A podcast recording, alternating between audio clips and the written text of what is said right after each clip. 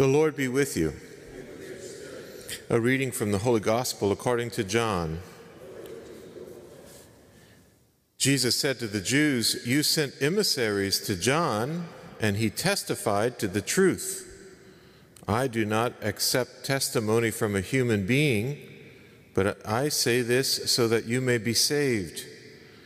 John was a burning and shining lamp, and for a while you were content to rejoice in his light.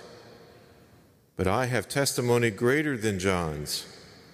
The works that the Father gave me to accomplish, these works I perform testimony on behalf on my behalf that the Father has sent me. The gospel of the Lord. Praise to you, Lord Jesus Christ.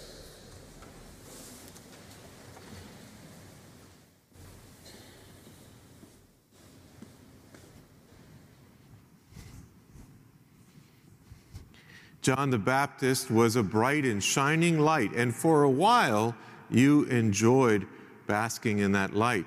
Jesus is saying that for a while people really enjoyed and, and bought into John's message, but after a while, and after it got a little bit intense, they all fell away. Isn't that true about all of us with the loved ones that we are around for years and years and years? We start out really loving them. The easiest uh, example of this, of course, is romantic love and, and marriage, that you start out falling in love and you see the person and you see all of the great gifts of them, you see God in them. But then over the years, you see God less and less in them because they become ordinary to you and you have a harder time seeing God in them.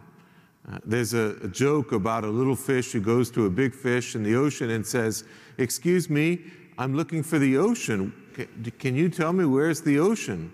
And the big fish says, Well, you're swimming in it. And the little fish looks around and says, This, this is just water.